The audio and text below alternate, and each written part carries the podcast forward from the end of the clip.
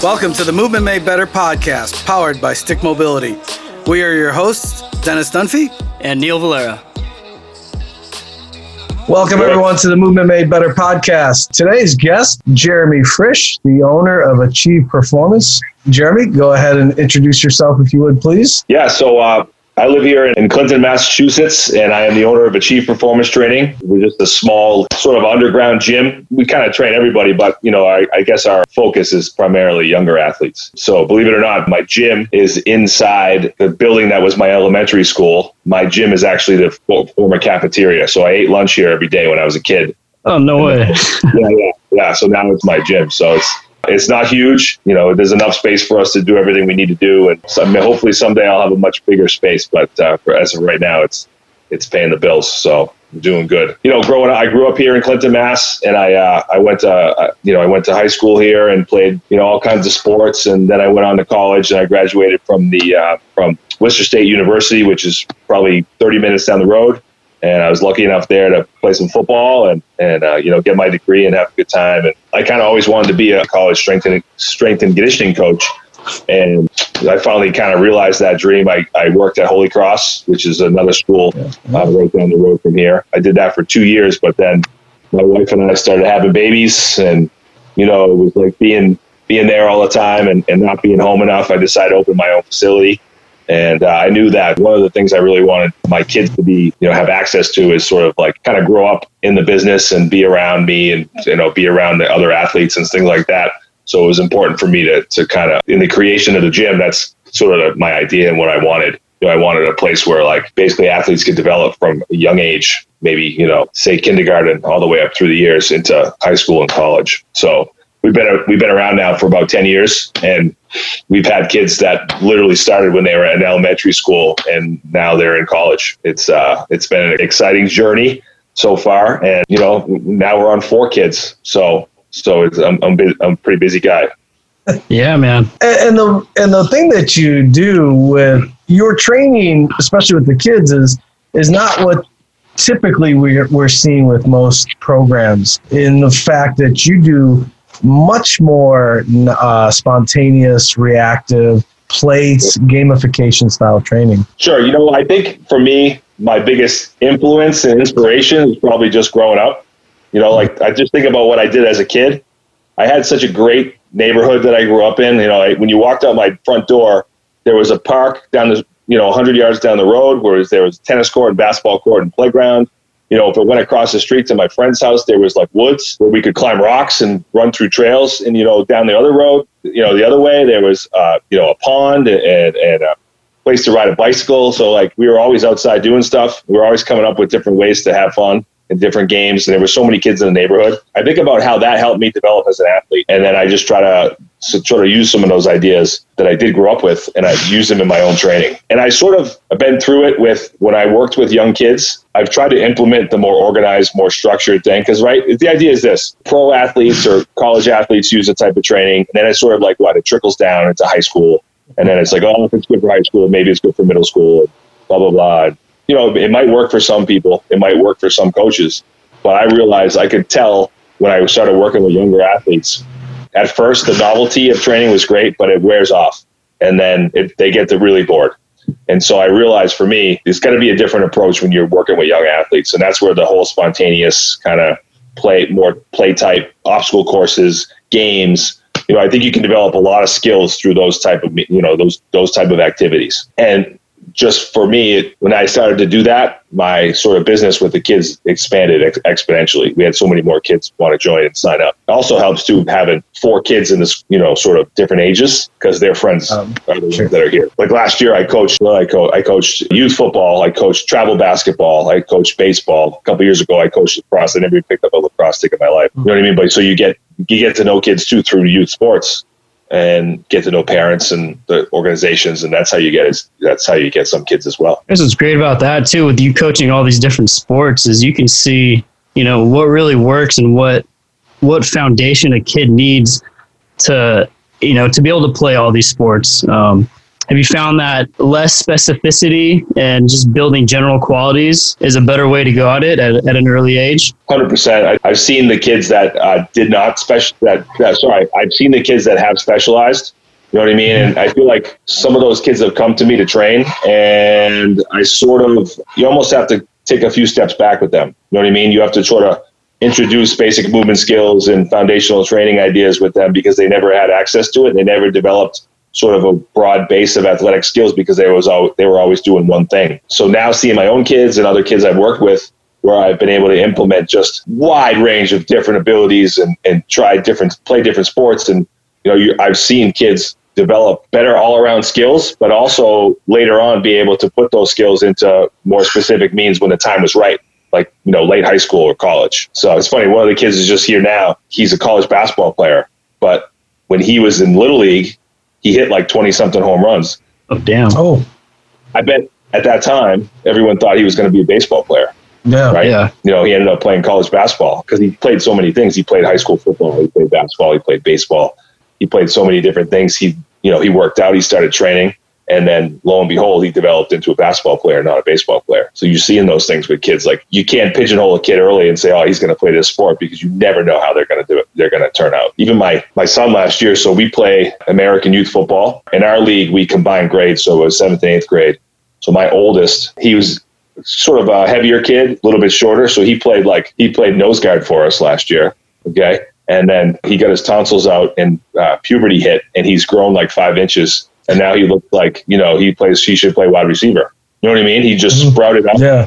He leaned out and he has a totally different body than he had last year, which would make him in a totally different position than he would on the field this year. It's really crazy. So growth and maturation is a huge is a huge thing. It's one of those things I lo- I love to look at and see and try to study and figure out where kids are going. How have the parents reacted to the way you train kids versus what they would traditionally see from from most programs? Yeah, I mean, for, so it's funny. My town, in particular, is sort of behind the times. Like, I think a lot of the parents here are just happy, like the kids get involved in the program. You know, they're they're just happy. They haven't seen much like training at other facilities or like what's generally considered strength and conditioning. But the kids from out of town who come in here, they've definitely been exposed to other places, and it's you know, it's I have to. I sometimes I have to talk to them and tell them like, listen, I know your kid's ten, and I know that they're very serious about their sport, but they have to do these things first before I can really make their training really serious. Most parents love it. They think just they know that a, the kids don't get a lot of access to like movement at school. You know, it's just such a push, especially in Massachusetts. School K through 12, it's such a push on standardized tests and to have those scores really high. And, and so I think there's a less there's less emphasis on on physical education and recess and things like that. So kids really aren't getting as much movement as they should. And so um, me having my facility where kids can get that is I think has been been you know good for a lot of kids and a lot of families. I was saying, where have they taken out PE from some of your schools there? So we have it still in the schools, but it's really like you know my son at last year at the elementary school. I think they had PE like once every six days. Oh shit! Yeah. Oh, So it's like this, yeah, yeah, it's yeah. They know that I know they're wrong in what they're doing. You know what I mean? So they like they avoid me like the plague. because I let them know. But it, you know what? One thing, positive thing they did do is they extended recess by ten minutes, which was nice. So that's uh, that was a step in the right direction. And another thing that happened was that I got to see. So my facility is actually right across the street from the elementary school. So every day, a, a kindergarten class, a couple kindergarten classes would come over to my facility every day during the day to give those kids a break and we would just like I would set up an obstacle course and those kids would just run through it for like 20 minutes. And I'm talking like 20 minutes straight, nonstop. These kids would just run around the obstacle course over and over and over and over and over. They would be drenched in sweat, you know, and uh, and then they'd be like happy as could be, and they go back to class. And we That's did it all awesome. year, literally just up until like that last week when we got when they shut all the schools down. There was kids coming over. Unfortunately, they're not going to let it happen this year, you know, because too many things for those kids to touch and spread uh, viruses, I guess. So that's going to be out. But last year was awesome. We went almost a whole year with those kids coming over every day. that's Oh, fantastic. great, man. Yeah, I know that Dennis and I watch your videos and uh, and the stuff you do is so creative, but you know what you're able to do is you're able to develop all these qualities for these kids without them thinking about it and they don't know what's going on, but they're they're getting everything. Absolutely. I think that's the key with with you know I think you're when you're working with kids under like maybe 12, 11, you know, maybe under 11, pre-adolescent age for sure. Like that's the idea is to try to figure out ways to like get them to do what you want and to develop those skills without them even knowing it. You know, especially like when you consider a game like tag, you know, it's a lot of fun, right? But they don't realize that they're they're they're training their ability to react. They're change. They're training change of direction. Their ability to create space. The ability to close space. Like those are all skills that you use in sports that they will will use later on.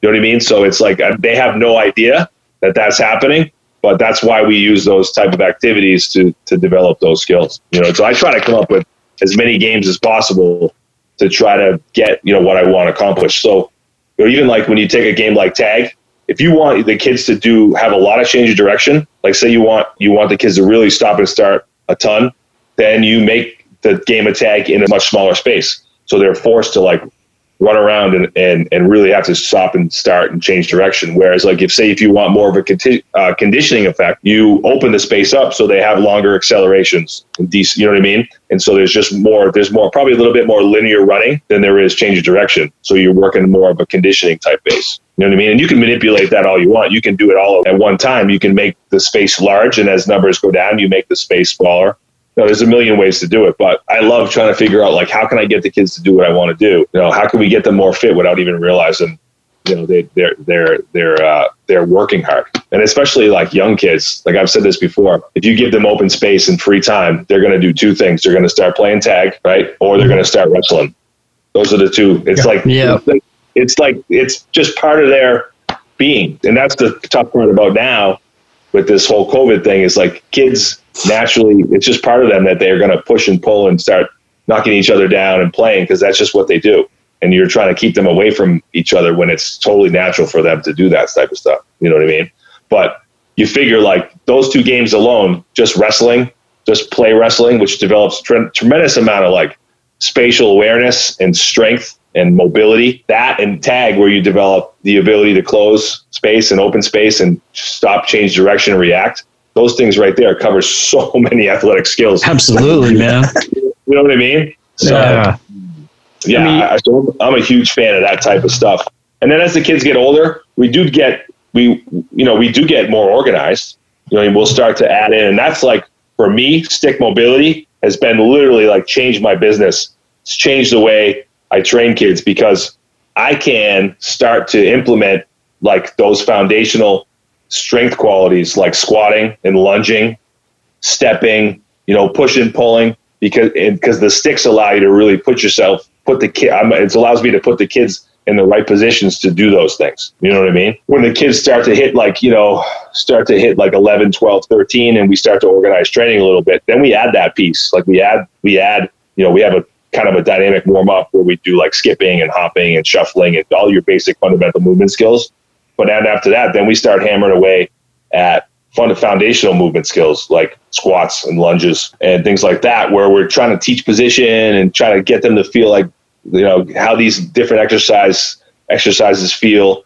And like I said, using the sticks have been has been a godsend when it comes to that, and, and we pretty much use them with that age group every session. From there, we will probably do more like speed development type work, just basic sprinting and plyometrics and jumps and things like that. But then we always finish. We go back to what we did as we were when we were younger. We always finish with some type of reactive game, something fun to allow the kids to really open up and not only you know sort of develop some fitness, but also you know have fun at the end. One thing that especially parents forget is kids as they're growing, especially the one kid that you referred to that grew five inches like yeah. that, like that kid has to now figure out how to deal with that new five inches that he didn't have before. Parents are, and I think a lot of trainers are missing out on that too. We do a ton of like rolling, like mm-hmm. it's just like forward rolls, backward rolls, any type of like tumbling type work.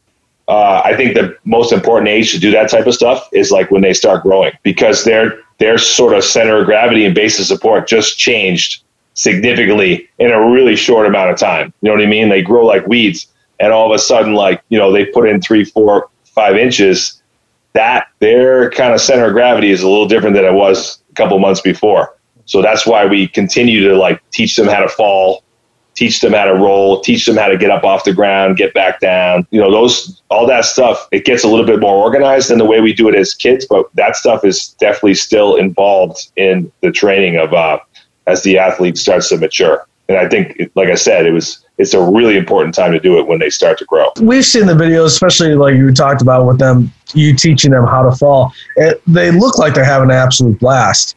It, I mean, when they're learning that too.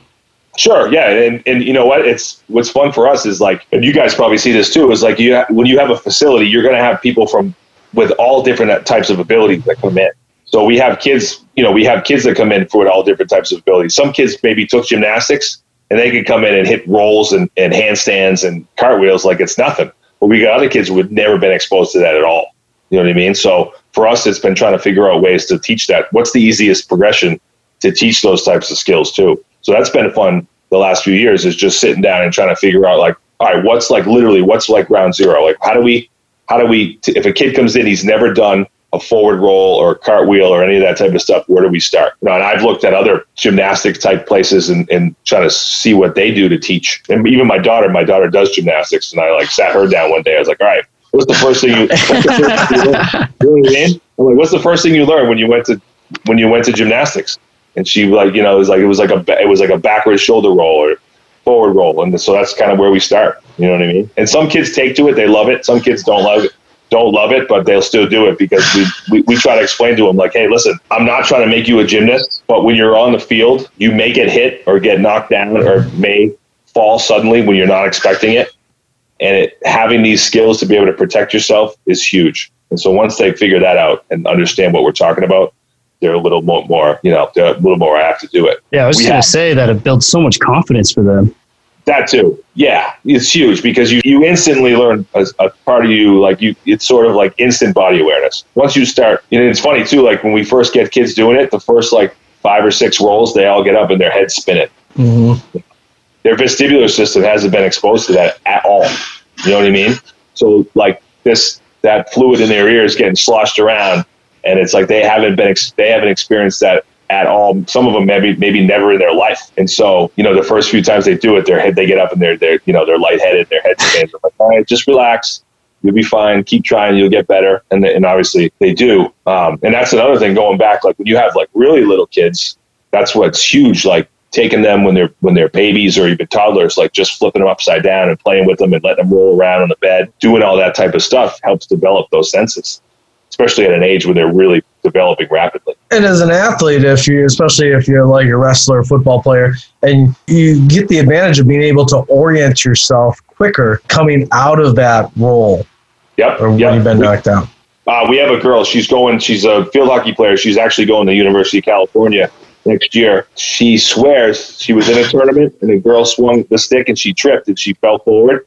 And she's like, in the last second, I tucked my head and rolled and got right out of it. And he's like, and she's like, I swear I did it because we do it here all the time. I was like, I don't know if that's true, but it's awesome.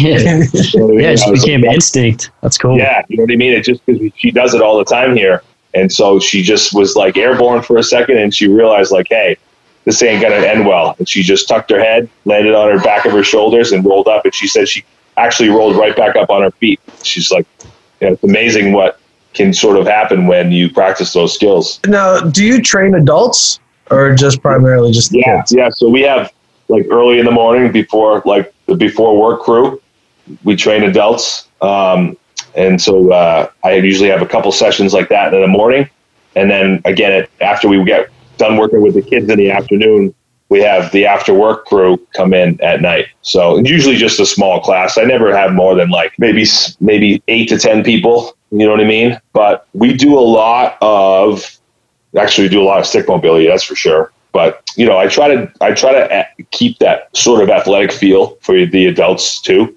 So we still do some movement, like where we like skip and hop and shuffle and backpedal. Like we try to keep those skills. Keep like we try to get our adults to either redevelop those skills or, or keep those skills that they had when they were younger. And the, and then, you know, as far as like training goes, we do a fair amount of like getting on the ground and doing different types of crawls and crab, you know, crab work and reaches and hip lifts and things like that. And then we usually get into some type of like light plyometric work, whether it's like doing step up jumps or, you know, skate jumps, just hopping, real simple stuff that they can handle. But you know, obviously, it's it's not something they get at a typical gym. Continue on from there. You know, we'll do like kettlebell work. We we don't go crazy heavy. It's not like uh we don't do Olympic lifts, things like that. We do different dumbbell different dumbbell circuits. Um, you know, basically more general fitness than anything. You But- get games going with them too? sometimes if we go to the field, like we've had some adults come to the field, like we have a one group of guys that were all former athletes. So when they go down, uh, when we meet at the field, they'll do all, we'll, we'll play some games like tag or we'll play like ultimate speedball, things like that, which has been a lot of fun. Um, some, some of the adults, like some of the ladies though, they just want to come in and they want their butt kicked. Like that's, they just want to work really, really hard. They want to sweat and they want to, they want to be out of breath. So I try to figure out like, how can we do that in the safest way possible? And give them what they want at the same time as that they get benefits like it you know they get increases in strength they get increases in mobility you know things like that the things that, you know a strength coach wants to see. So yeah it's fun. I like I, I love training adults and those guys have been my bread and butter since i began. You know i feel like the kids come and go as this year goes kids go play sports kids go you know have other things going on so we have you know kids coming and going all year but adults are like always here. If you were giving advice to a parent as far as they want to know how soon or what's the appropriate time to get their child into a weight training program, what would your suggestion be or advice be for that? So I think that you know the, the way I look at it as like I try to explain when the parents come in too because we get parents from all different ages and they ask about training and some are skeptical about getting their kids to do some type of strength training and and you know or some type of training program. So I first thing I always tell them is this: strength training and weight training, although they can be the same thing, they can also be different.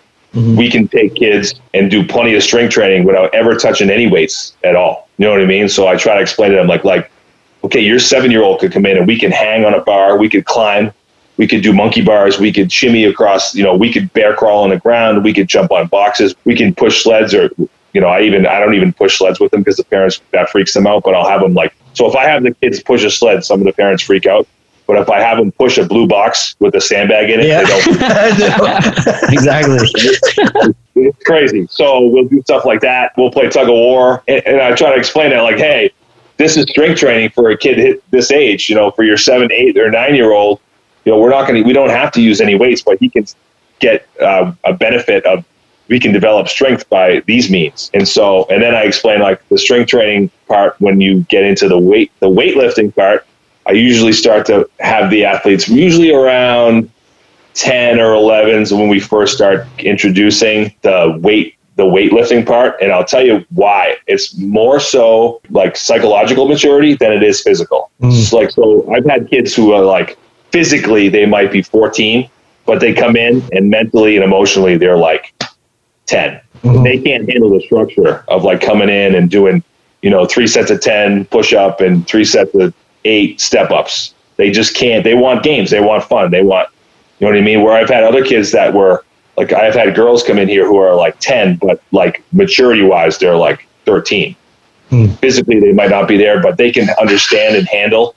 Like, if I gave them three exercises to do, they're going to do all three exercises and do all the reps and do it the exact way I tell them. So it kind of varies as, as far as kids go because every kid's different, you know, as far as their maturity level goes. But you start to see kids sort of, we sort of phase out. Like, you ever see my program, Speed Demons? That's what we call the younger kids program. Mm-hmm. Kids phase out of that right around six, grade six. And so as they get out of grade six and into grade seven, it's like junior high. That's sort of the time where like, all right, we're going to start getting a little bit more serious and start getting a, getting involved in like a little bit way more structured type strength and conditioning program. You know, I try to. It's not always perfect, but usually up to grade six, it's sort of body weight, fun, games, basic exercises, and then from there, when they sort of reach grade seven, that's when I kind of flip the switch and we get into more.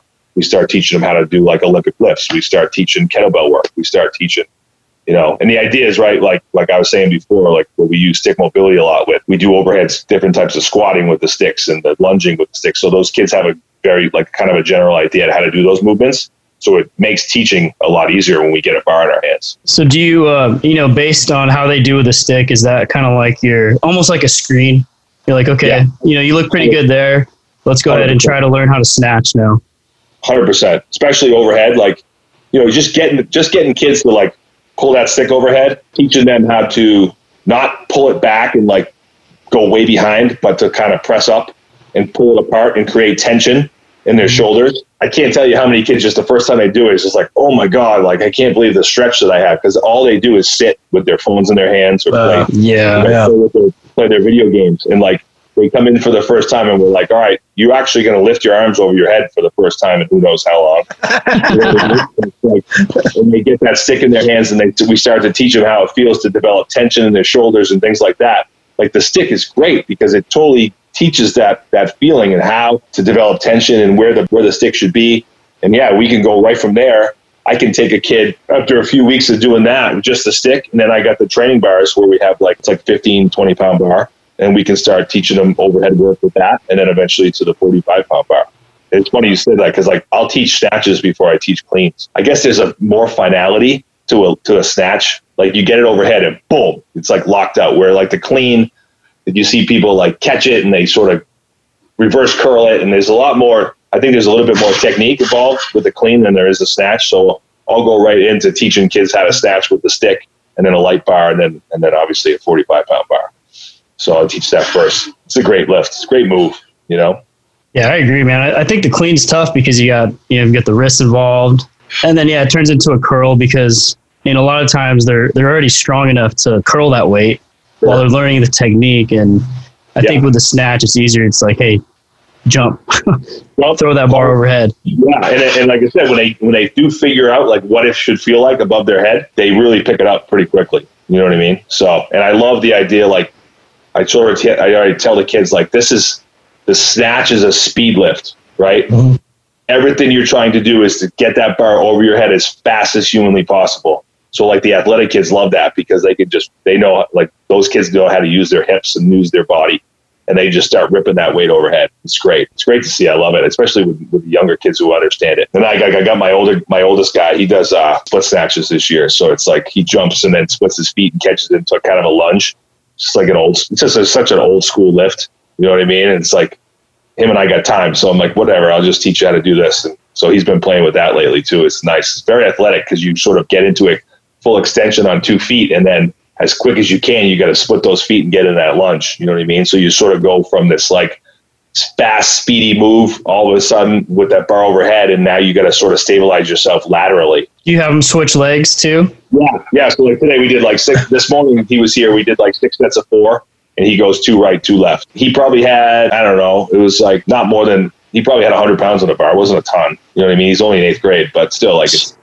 it's Pretty just good. still it's pulling against the weight, you know, and moving the bar fast, which I, which I love. Going back to the wrestling aspect, Yeah. for us, like we believe that that is really one of the biggest foundations of really teaching a child how to be strong, and and not only that, but teaching the joints and the bones, connective tissue, how to take pressure. So, uh, so what other benefits would you tell a parent that wrestling brings to a child's development? So, you know, there's so many, and I usually approach it as like, uh, instead of saying wrestling, I say uh, rough and tumble play. Oh, There there you you, go. go. Good, good call. Good call. Yes. That way it's like, all right, well, then you just take like that idea of like WWE and Oh, you take that out of the picture, right? And then now it's like, all right, rough and tumble play. It sounds more like kid like, you know what I mean? And so I always say that, and then I tell them, I said, listen, like, do you see your son or daughter when they're with their friends? What do they do? And they're always like, oh, they can't keep their hands off each other. Children, I think, love that like uh, pressure and feedback, that proprioceptive feedback. You know, that someone else's hands on them, pushing them, and they push back. They love that feeling. You know what I mean? And it develops so many senses and really makes them feel better. Um, the other part of it is that with kids, like, it teaches them how to play. So it, you know, you're always going to have one kid that's stronger than the other. If the kids want that play period to to keep going, to not stop, the kid who's stronger sort of has to not bully the younger kid around too much. He sort of has to let him win, or at least let them be equal for a time. Because if you don't, the kid who's losing is going to quit. The stronger, more athletic kid sort of learns a little bit of empathy, and he doesn't have to put Mm. everything he's got into it. Because if he does, he's going to hurt the other kid, or it's just not going to be fun for the other kid, and that that kid's going to not going to want to play anymore. So it teaches like some pretty pretty important life skills too, like not to beat everybody up. To sometimes you got to sort of go easier, which is I think a skill in itself, right? Like it's a fine skill not everything in sports you do requires you to do it all out 100%. You know what I mean? Sometimes some skills require you to do be a little bit more fine and be a little bit more balanced. So I like that idea as well. You know, especially with with wrestling too, is there's so much push pull. There's so much of them using the, their feet into the ground. You know, so they're rooting they're rooting their legs into the ground. They're using their hands and their forearms and their grip to push and pull. I mean, I could go on. Like, you know, when it comes to schoolwork, like uh, development as far as writing, you need to develop. Obviously, you need to develop fine motor skills to be able to to write with a pen or pencil. But before you can ever de- develop fine motor skills, you need to be able to develop gross motor skills through your shoulders, you know, your upper body, that and that arms, shoulders, upper back, things like that. So those type of activities develops those things. So like I try to connect the dots. Like, listen, when you're when kids are wrestling and playing and rolling around, like they're developing so many things, so many more things that you can't see. Yeah, just for me, it's it's the it's the first thing that any kid sort of seeks out to develop strength. You know what I mean? That and like, you know, you take them outside, they want to climb on stuff. Even toddlers, you know, the first thing they go for is stairs, right? Freaking oh, toddlers. Yep. First thing they go for is stairs. You can have a full yard open, wide open, and the first thing that they're going to go find is something to climb up because they always want to challenge themselves. And so, same thing with, and as they get older, their kids are always looking for a challenge. They're always looking for something. When there's two kids around, they're going to challenge each other. They're going to try to wrestle and push and pull. And, and so I, I hardly ever stop it when it's that, when the, when kids come into my facility and they start wrestling, I usually just let it go. Obviously I watch it, make sure no one's gonna get gonna get a DDT or you know. it's great. I think, it, like I said, it's there's so many things that that wrestling and, and rough and tumble play will will develop in children. I think just like everything else you're doing, man, you're just, you're just building a ton of confidence for them too, and they know how to deal with it, you know, themselves and other people. Sure, sure. That's a big part. I think the social aspect of like getting together with other kids and competing and doing different games is huge. And it's again, I, I don't think they get enough of it because you know you drive through any residential street, like especially where we are, I hardly ever see kids outside. Yeah.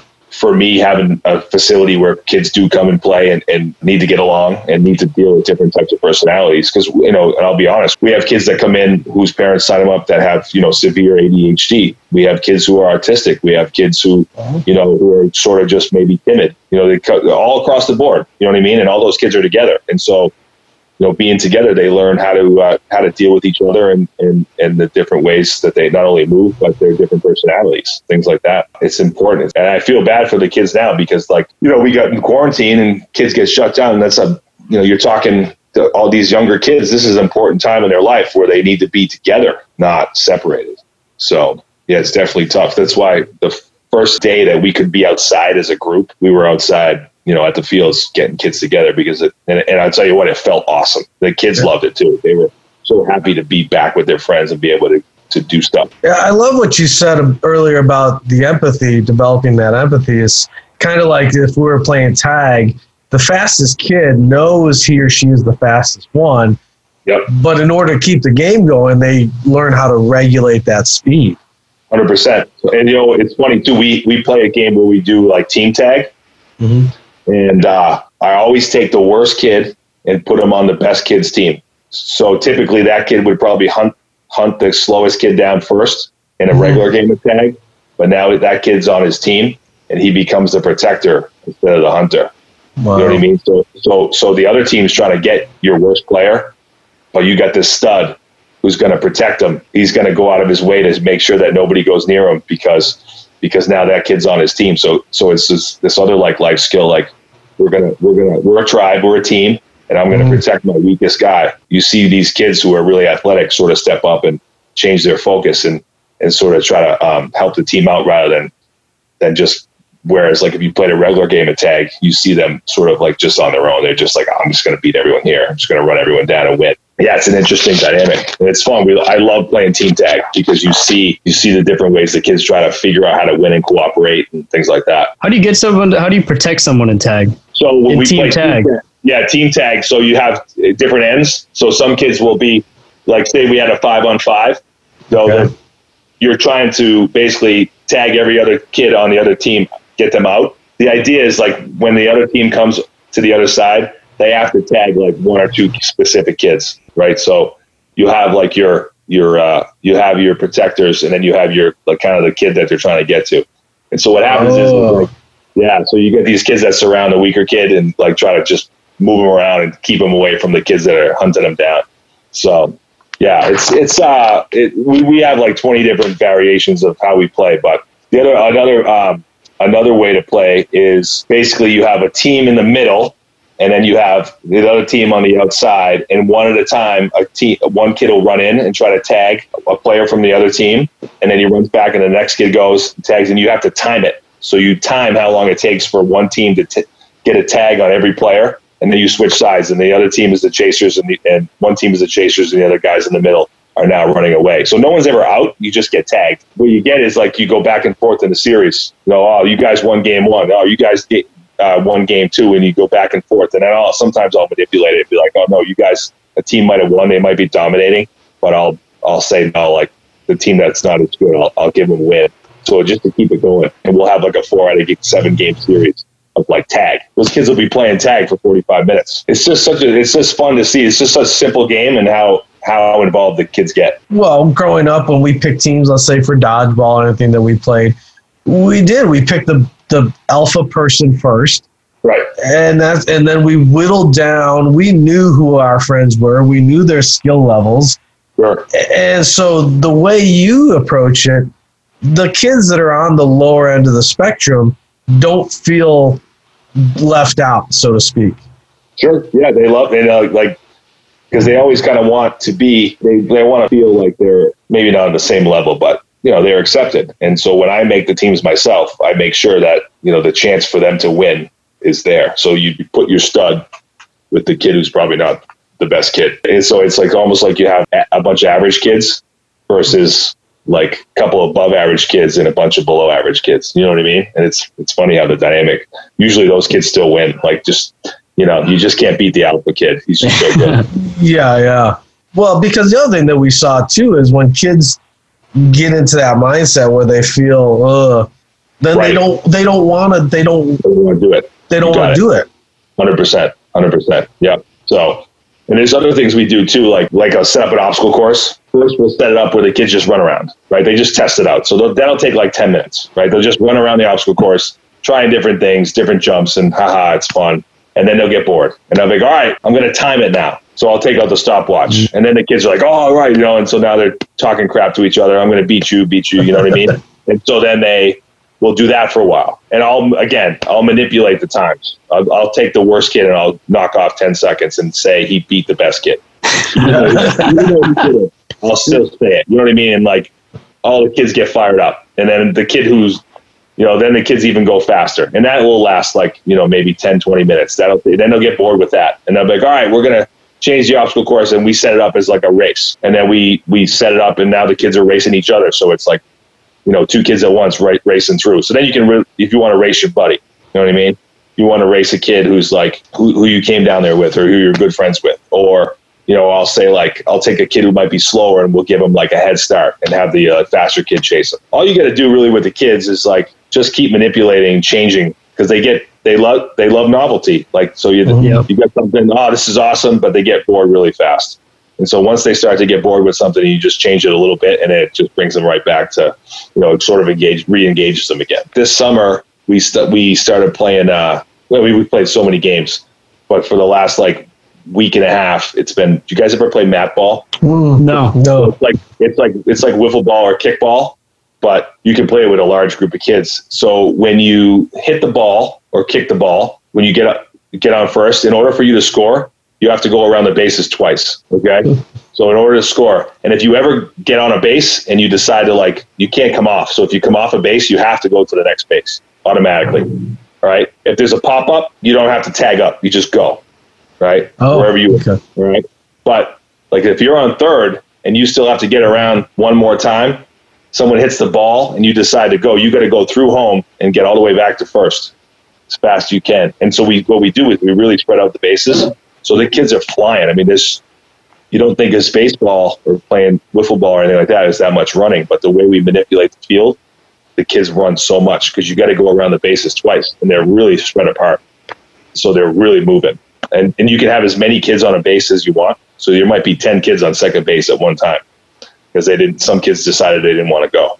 and then a kid will get a big hit, and you'll see ten kids running around the bases all at once, like chasing each other all the way around. So it's it's it's a neat game that allows a lot. It's sort of you know you develop baseball, softball type skills, but there's a lot of running. There's a lot of like you know there's a there's a lot more movement than typically have in a regular game of baseball or football. We played that for like two weeks, but then like out of nowhere, every couple of kids are like, "Oh, I'm sick of this. Let's do something else." Whereas the week before, it was like it. They would have played that. It seems like they would have played that every week but then out of nowhere they just get bored and then they want to do something else. So we now we've shifted to more like uh, flag football type activities because it's almost football season, although football's not really happening around here. But still, they and then again they get engaged, re-engaged. We started playing flag football. We started playing this game called we made it up. It's called Ultimate Kickoff, and boom, kids are right back into it, loving it. That's kind of the idea is to just constantly vary and change what you're doing, what activities you're doing to get the kids engaged and to work really hard. So the kids that that all work out together, do yep. you see this connect the connection that they have at the gym when they're training? Do you see that connection carry over to their social life at school? Like they they're a lot of kids uh, that come down like so so like when we set up training sessions that you know you can we go on the hour and so mm-hmm. you'll see like like today this morning like at 10 10 a.m like all the kids that came in were all sophomores. Mm. You know what I mean? Like they all hang out together. And then all the kids that came in at 11 were like eighth graders. And then all the kids that came at noon were in high school. You know what I mean? So it was like, it, you see the kids sort of migrate, like they're all buddies and they're all in, so they're all, you know, you get one or two kids that, that come here and then, and then the rest of them sort of follow and then they they will look to train together. They want to be together too, as because they're all buddies. You know what I mean? So I see that a lot. Like the different sessions throughout throughout the day, you see the the kids come in and they want to not only work out, but they want to be with their friends when they work out. Because I think that's kind of the reason why CrossFit and other try or group type of workouts have gravitated to the adult community because it kind of takes us back to that whole being together thing. Yeah, for sure. We see it all the time. And even like the adults that come in, a lot of them, you know, I remember one of them telling me, like, when I get done with high school sports, I never wanted, like, I told myself I was never going to have a coach like yell at me or tell me what to do ever again. And now it's like years go by, and after working a full day, right, at some office or something, like they right. want someone to tell them what to do. They don't want to think. They want to come in and they want someone to just say, hey, do these exercises. This is how you do it. And they don't want to think. They just want to go. They just want to work really hard. And then when they get done, they want to be sweaty and out of breath and tired and feel good. You know what I mean? Because that's when you feel good, right? It's when you when you're working out, it doesn't feel awesome. It's when you're done. Is that when you're happy and that's what feels good and that's what they want. And and so I, I get that all the time. Like ah, you know, I love I love not having to think.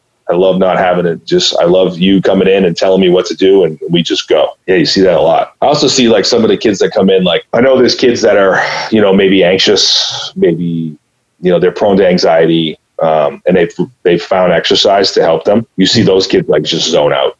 They come in here, they'll get a pair of dumbbells or a barbell. They'll put their headphones on. I'll put those kids like on the minute. You know, they'll do like power cleans and chin ups back and forth and like those kids just zone they, they're just in another world and, and and they get done and they come over like oh i feel so much better now. I think there's a lot to be said about exercise in that realm too. Just like literally how does it make your head your brain feel? Like you know because there's so, i think there's a lot of kids that are suffering from different you know maybe it's maybe they're stressed out from school home whatever it is. You know exercise as you guys know is a huge benefits for those type of things. Mm. yeah, I think we forget I think we forget, like, I think there's a huge focus on adults, but like there's a lot of stress in high school, middle school kids' lives. Oh, you know I mean? yes. And do not have those skills yet. And so those skills get, you know, you see them doing silly things or getting in trouble. And so they don't know how to like sort of express those feelings.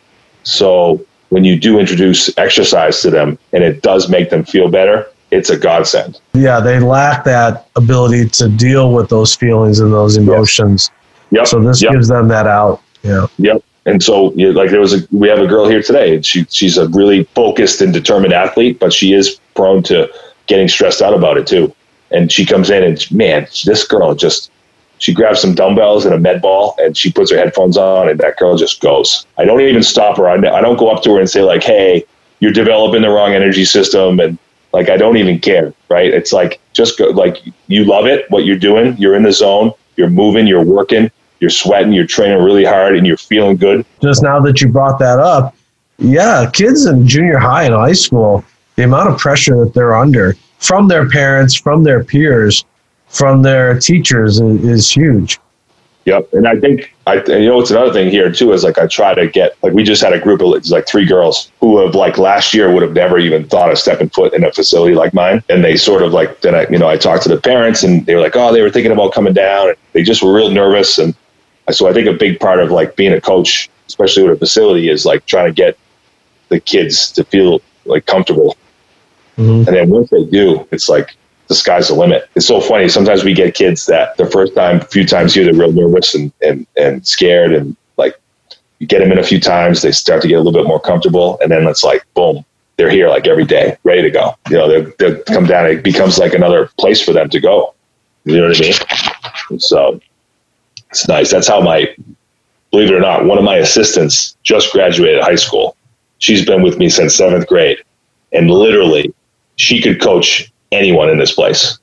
I mean, she's just going to college now. She's going to learn, she's going to be an exercise science major. She's going to learn the science side of it, right? But literally, when it comes to coaching, like, hey, Liz, coach that girl in a deadlift, coach that push up, coach that row, coach that clean. This girl can coach all that stuff already because she's been just so involved in it since she was in seventh grade. I've literally had this girl who was a senior in high school in here with me coaching, teaching kids her age how to lift because she's just so good at it. You know what I mean? That's awesome. That's Yeah, awesome. it's- And you don't learn that in college. Yeah, right. It's like, and I and I remember her first time, her first like couple months here. She was quiet and timid and scared as any other kid that comes in the first time. And it's, you know, and now like look at all these years of spending spending time here, where she's kind of developed to and where she's headed. Definitely proud of that, I guess. Well, well, with the current situation going on right now, is online training platform something you you've gone into? Yeah, so we've been doing um, just pretty much with just uh, the adults that we have, our adult program. We in, in early morning and and in nighttime, we've been doing basically online. We've been doing classes on Zoom. So what happened was quarantine hit. Everyone lost their minds, and we're like, "What am I going to do about exercise?" And we're like, "All right, well, we can try to do these classes online. We'll see how it goes." And so we have a lot of members. so I was basically like, well, the gym's going to get shut down, so I don't need all that equipment. So I basically like loaned it out. Take a dumbbell, take a kettlebell, take a medicine ball. And that's kind of what we work with.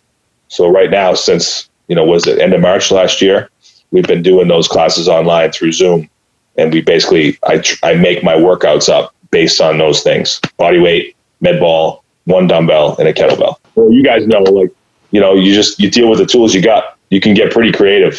with Yeah. that stuff. Yeah. You know, oh, and everyone has a stick. Everyone has a stick for sure. So oh, very nice. Perfect. Yeah. yeah. So that those are like all the tools everyone has, and we just we go we go with it.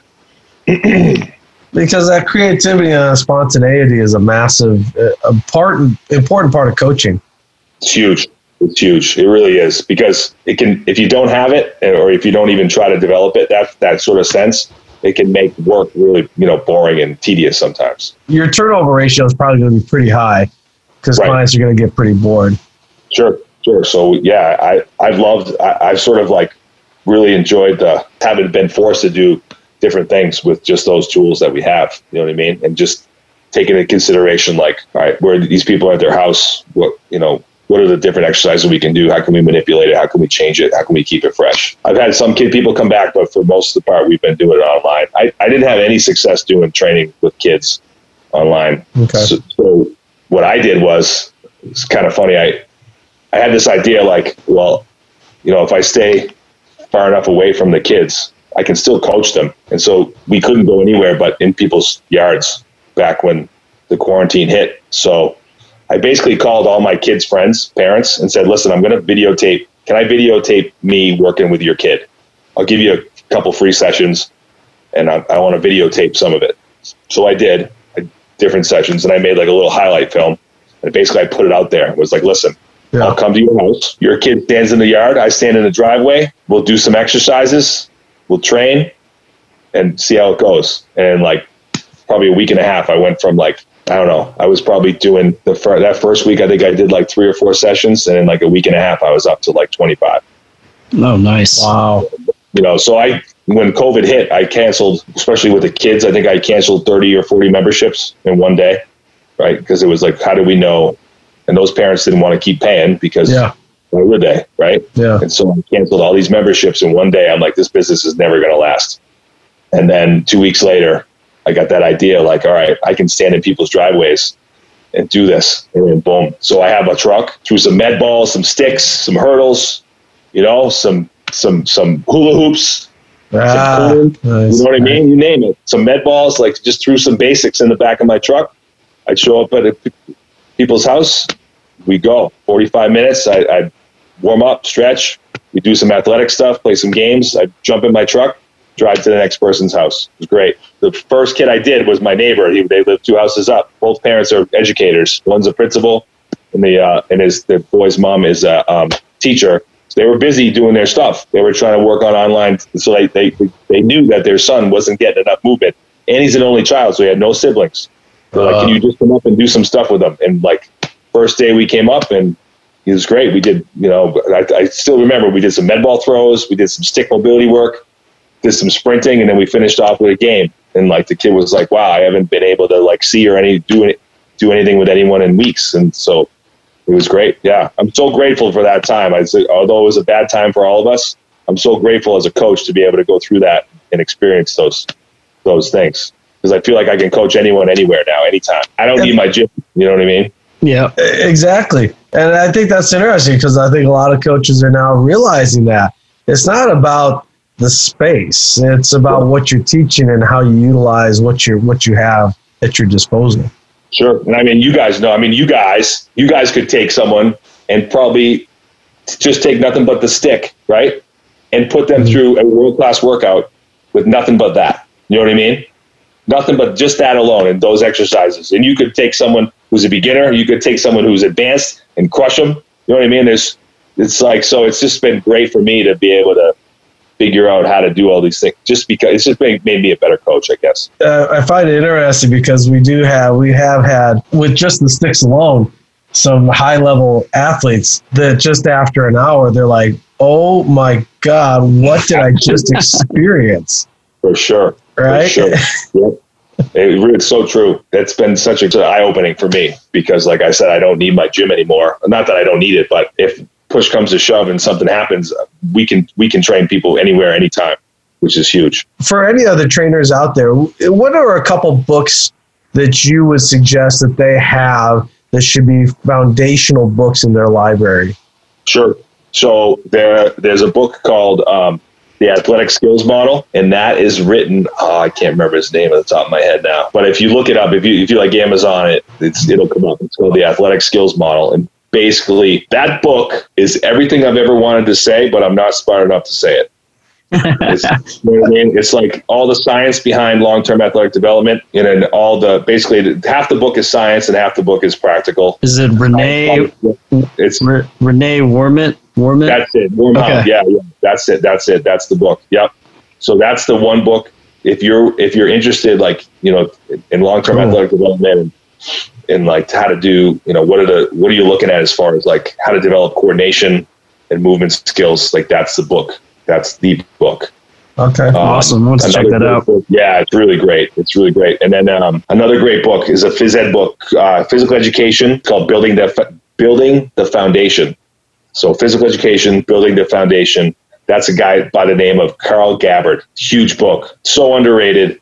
So much good stuff in there. There's a whole section on base, basically developing strength for children, which is primarily Great. body weight stuff. There's a whole gymnastics section, dance, you name it. But if you have younger kids and you want ideas on how to develop, you know, how to develop those their motor skills and and and, and uh, kind of athletic skills, that's an awesome book to Yeah, uh, I'm gonna check that out for sure. My daughter, my daughter's two and a half, and my oh. son is about six weeks old. Oh, dude, congrats! That's awesome. Yeah, Oh, thank you. You are right in the mix now, huh? Yeah, it's it's crazy at home right now. oh boy, I remember. Yeah, so we're at like my my youngest is like seven now, so we're out of that that phase. But boy, I was I it never ended. I feel like once we got one, one grew up, we had another one coming in. So, but it's so fun because they, they just to watch them develop. Yeah, they develop you too. That's for sure. Yeah. Right. Oh yeah, that's that's for sure as well. Yeah, those those two books. I, I'm totally blanking on another book, but Well, if you remember the book, would you just Yeah, uh, send us a message. us, and Okay. then what we'll do is we'll throw it on, we'll throw it up on the podcast, so people listening or watching, they'll see Oh, that. So we'll got include it. that. Oh. it's called Children in Sports Training. Children's sports training. Okay. That's by it's that's written by a guy named uh, Joe Drabik. All right. Okay. It was originally written in Polish, and now it's they translated it in English. Children in Sports Training. That's a great one too. That one's great because it basically there's a chapter in there about coordination, and everyone just thinks like has this idea that coordination is like this general term, right? It's just this all-encompassing thing. When the reality is, is coordination is broken down into sort of like six or seven different types of, of activities. Like balance is part of coordination, but reaction is also a part of coordination spatial awareness is part of coordination. And so there's different exercises, di- different activities that you can use to develop those different things. Young athletes have varying ability of those different types of coordination. Some kids are really great with their balance, other kids aren't.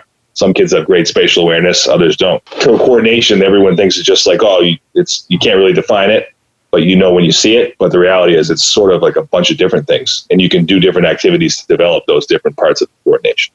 So that book was really eye opening for me because um, that's pretty much kind of what our goal is. You know, when I work with most of the ath- young athletes, is to develop those different aspects of coordination. That sounds great. Stuff. I would start there, those three books, and you could learn a lot. Fantastic. Yeah, we'll definitely add those to the Yeah, library. check for those sure. out for sure. Yeah, we'll definitely add those. Well, Jeremy, thank you very much for your time, brother. This was fun to talk and uh, officially meet actually in a, in a Right? I know. It's Yeah. been so long. tech world. such You a know? fan. yeah, we followed each other's accounts for so long, but now it's finally nice to just actually uh, get to time to talk and chat. And uh, so it's been very informative. We appreciate it, brother. Appreciate you, man. Good. Glad you guys are good, and, and I appreciate you having me on. All right, man. So thank you again for everyone listening out there. Uh, appreciate you, and uh, please subscribe to the podcast if you if you're loving the content.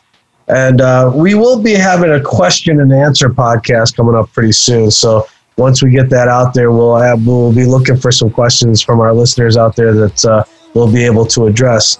So until next episode, everybody out there, be good to each other.